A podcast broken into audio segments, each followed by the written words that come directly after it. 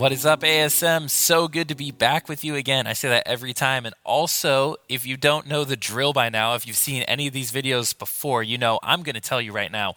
Pause the video and read our passage today is Galatians chapter 4, verses 8 through 20. I'd actually recommend kind of read everything up to it if you haven't been caught up, but at least read that section of verses. So if you haven't done it yet, pause the video, come back, and I'll be ready for you. Cool. All right. So hopefully you have some idea of what's going on. But let, us talk about this, right? There's, there's a word that you probably noticed when you read it, and it's zealous. Let's kind of talk about what zealous means and something I'm personally pretty zealous about. Uh, but, but what is just something that you are really passionate about? Zealous is like extreme passion or really strong motivation towards something, towards an objective or, or a belief. It's being just really, really passionate and putting it to action. And so, what's something that you are really passionate about, and not something that j- you just kind of care about, but like what gets you kind of riled up or amped up that like you're passionate about this thing? For me, this is really silly. It's the Seattle Mariners. I I love the Mariners. The Mariners have been awful. They're not right now. And this this is what I get zealous about. I love baseball. I, I go to the Mariners even though they're bad. I get zealous over people that say the Mariners are always rebuilding, they're always bad because they're always rebuilding. This is very niche baseball, but the Mariners have not always been rebuilding to become a good team. The Mariners are so bad because for 20 years they have just been bad. They've actually been trying to win all that time. Now they actually have a chance to be good. And when people make fun of me about the Mariners and say, oh, they're always going to be bad, things are actually different and you can tell right now. I'm i'm passionate about this. I know my stuff about it and i will argue it that the mariners are different now. You'll see right here this is Jarred Kelenic. He's like one of our top prospects. He sums up if you watch baseball at all Jarred Kelenic sums up zealous or embodies zealous. He's the type of dude that if he strikes out he's probably going to break his bat over his knee that's not necessarily good behavior. I'm not saying model that.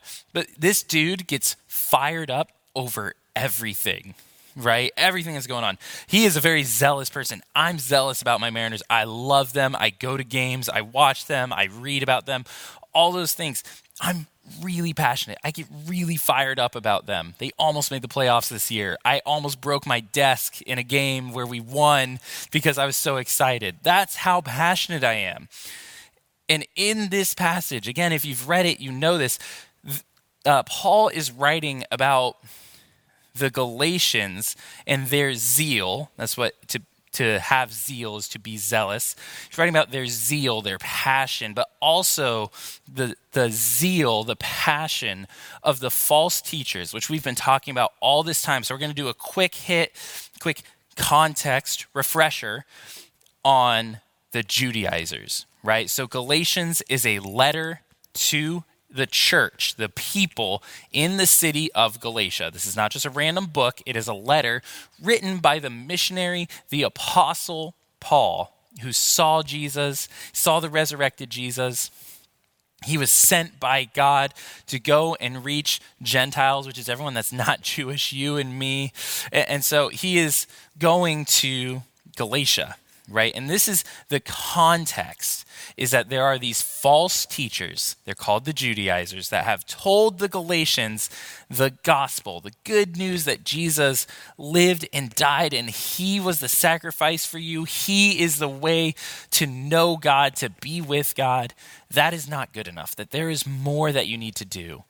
And so the Galatians are uh, being challenged by this zealous group of people, but also being challenged to be zealous for something that is not true. Right? So we're going to read verses 17 and 18. I know we're starting at the back and we're going to go back to the, the beginning. We're starting at the end. But we're going to read this and let's understand it in that context. Again, Paul writing this letter to the Galatians, he says to them, Those people, that's the Judaizers, the false teachers, those people are zealous to win you over, but for no good. What they want is to alienate you from us. They want to put distance between you and us so that you may have zeal for them. It is fine to be zealous, provided the purpose is good, and to be so always, not just when I am with you.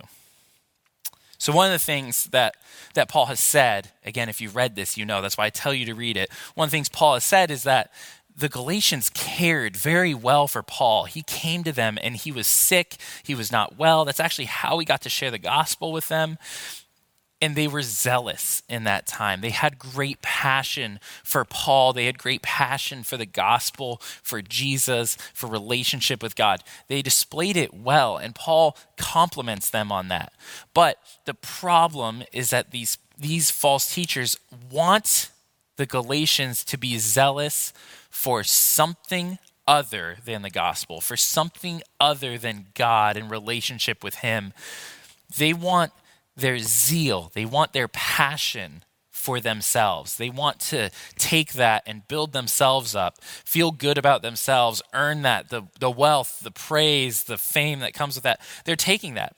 And Paul is saying that's wrong, but also the Galatians are wrong for falling for it because their passion for Jesus should not be dependent on Paul being there to babysit them.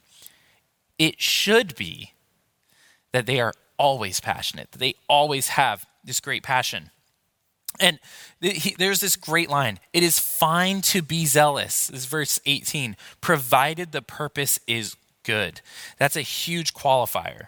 So here's, here's a question to ask is, is what is the world zealous for? What is it that the world is passionate about, that people get riled up over? I, I studied politics in college. I was a political science major, if you know what that is. I basically studied uh, why certain things happen politically, historically.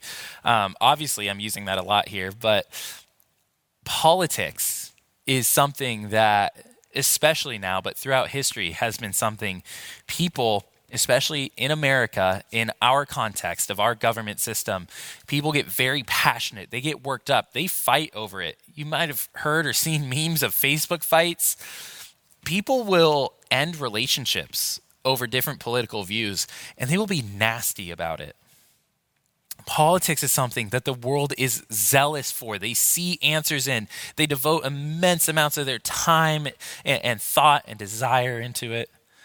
Another one is, like I said, the Mariners sports. There are people that devote their entire lives to sports teams.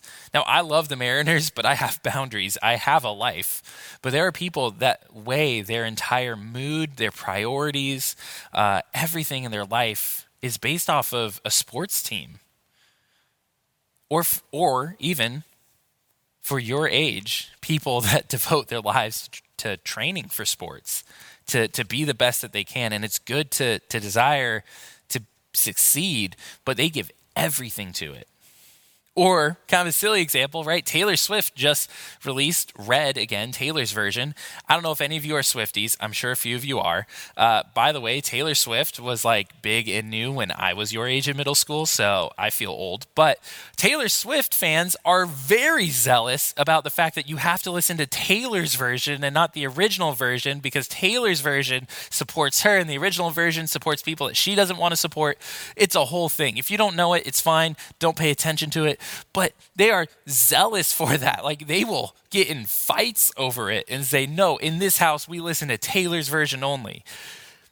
People get zealous over silly things, like me with the Mariners.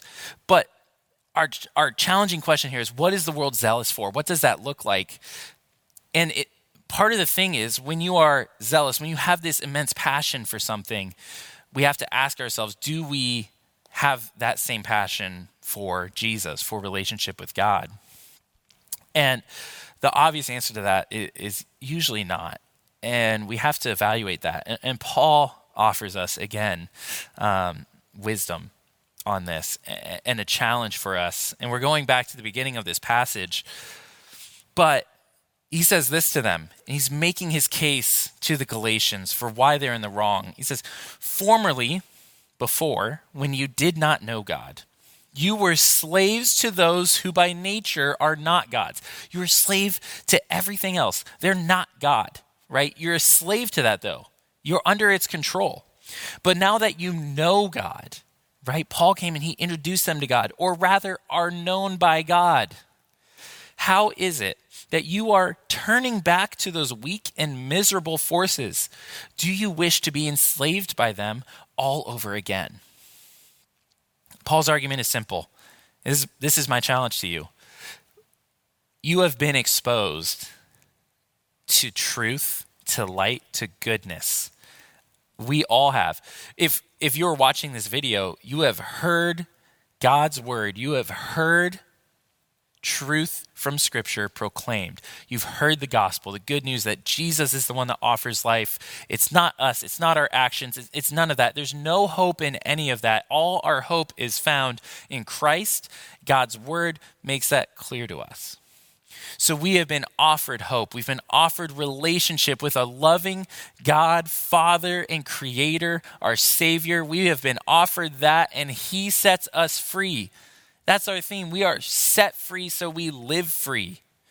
Why would you turn back to the thing that held you in slavery and not it's it's not anything that can give you hope. It's not anything where there is a brighter future ahead. Those things of the world that I was listing, whether it is sports or your own success or politics, whatever it may be, all of those do not offer your permanent hope and solution for the problem that is sin, for the problem that is pain. Paul is saying, and I am saying to you, why would you turn to something worse that you know does not work when there is something greater presented to you? And so, our challenge then is that we are to be zealous. We are to have great passion when it comes to loving our God to remembering what He has done for us, that He loved us, that He cares for us, that should get you fired up. That should get you passionate. And that should be displayed. Whether it's when we're singing songs in worship, that is one way that we display our passion, is that we sing. You can react. I, I encourage you. This is a little bit of a different topic, but just feel free to express yourself and your love for Jesus. You know, you'll see people that raise their hands and maybe, you know, you, you wonder why. That may be weird to you. We can have that conversation. But no, that is someone that is displaying their passion for Jesus. You can display it there. You can display it in how you pursue him, how you seek truth, how you seek to obey him in your lives again a lot of a lot, of ways that comes up is loving your family love your siblings love your parents love your friends around you and, and, love them in the way that says hey this is because of jesus that things are different right? There's different ways that this comes out but our challenge is that we are to be zealous. We are to be passionate about jesus about what he has done for us. And that should just overwhelmingly dwarf anything that we look to in the world that our passion is for. And if it doesn't, that's when we need to take the step back and reevaluate and ask ourselves, okay, what is wrong here? What is out of balance? Why do I feel this way? I need to go to God in prayer right now. I need to talk to someone. I encourage you to do that. But it is our zeal. Jesus has offered us freedom. Be zealous for it. It's my encouragement to you. This is an encouragement. It is a correction that if we are in the wrong, we need to correct, but it's because of the goodness that it offers. Right? So that's what I want you to hear.